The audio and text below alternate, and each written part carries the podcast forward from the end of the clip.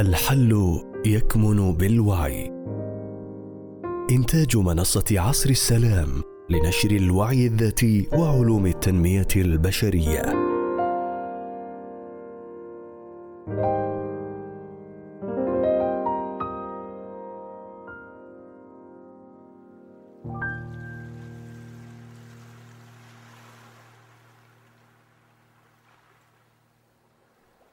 تشافي العلاقات.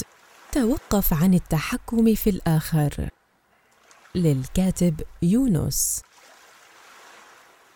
يظن أغلب الناس أن تحسين أي علاقة يبدأ في تغيير الطرف الآخر. في هذه السلسلة سنتحدث عن تغييرات بسيطة وجذرية تغيرها في نفسك ومشاعرك حتى تتحسن أي علاقة في حياتك. وفي نفس الوقت تنظف الكثير من المشاعر السلبية. أقترح عليك اولا أن تراقب اعتراضاتك على الشخص الآخر في أفعاله ومشاعره ولاحظ رغبتك لتغييرها فيه.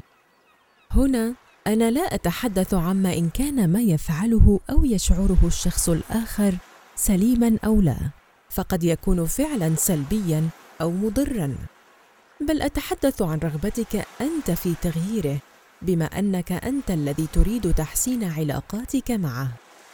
يمكنك كتابة قائمة بما ترغب في تغييره في الشخص الآخر في ورقة.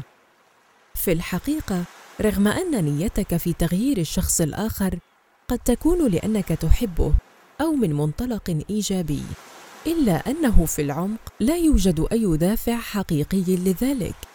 إلا إذا كانت رسالتك في الحياة بل فقط أنت تريد للشخص الآخر أن يتوافق مع رؤيتك وما تراه وتريد أن يمشي على مزاجك وهذه هي الأنانية أو ما يسمى بالإيجو. تفحص قائمة دوافعك وستجد أنك في الغالب. اولا تظن أنك أعلم منه بمصلحته في شيء ما وقد تكون فعلا كذلك. لكن إن لم يقبل الشخص النصح لمرة عليك أن تتعلم أن تدعه يمر بتجربته الخاصة في الحياة كي يستطيع التعلم والنمو. ثانيا ما يقوم به يسبب لك ازعاجا أو مخاوف معينة وهذه في الحقيقة مشكلتك أنت وليس هو لأنك أنت المسؤول الوحيد عما تشعر به وليس الآخر. دورك هنا أن تعمل على تحرير مشاعرك وليس تغيير الشخص الآخر. ثالثا الرغبة في التحكم والسيطرة كأن تريد من الشخص الآخر أن يسمع كلامك أو أن يقوم بشيء ما حتى وإن كان لا يريد فعله.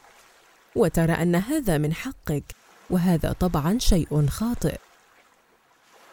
رابعا البحث عن مشاعر ما من وراء تغييره كأن تشعر بالأمان أو بالمحبة أو الانسجام. لكن في الحقيقة كل المشاعر المرتفعة مصدرها الحقيقي من الداخل فقط وليس بشكل مؤقت من الأشخاص في الخارج. وقد تجد دوافع أخرى خاصة بك وأنت تعرفها. دائما ستجد أن المشكلة في مشاعرك أنت وليس في الشخص نفسه. وهذا لا يعني ألا تنصح الآخرين بل يعني ألا يكون مصاحبا للنصح رغبة في التحكم وألا يشكل فرقا بالنسبة لك مشاعريا سواء تجاوب معك الشخص الآخر أم لا. إذا شعرت أن هذه الخطوة لا فائدة منها وما زلت تعتقد أن تحكمك في الآخر يمكن أن يحسن العلاقة بينكما. أو يمكن أن يريحك بشكل عام. لاحظ كيف ستتصرف لو أن شخصا ما يريد التحكم فيك ويعلق دائما عما تفعله وتشعره ويعتقد أنه أعلم بك منك. ألن تشعر بنوع من النفور منه؟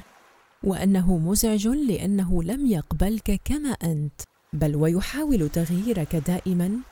كذلك أنت تفعل للآخرين. وهم يشعرون بنفس الشيء عندما تحاول انت تغييرهم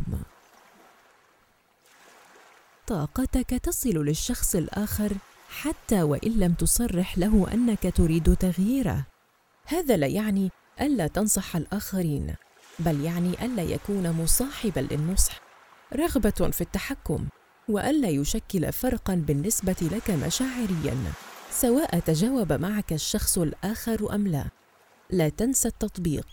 اكتب ما يزعجك في الشخص الآخر من سلوكيات أو مشاعر. استكشف دوافعك ثم اعمل على التحرر منها. وستلاحظ كيف أن علاقتك بالشخص صارت أفضل.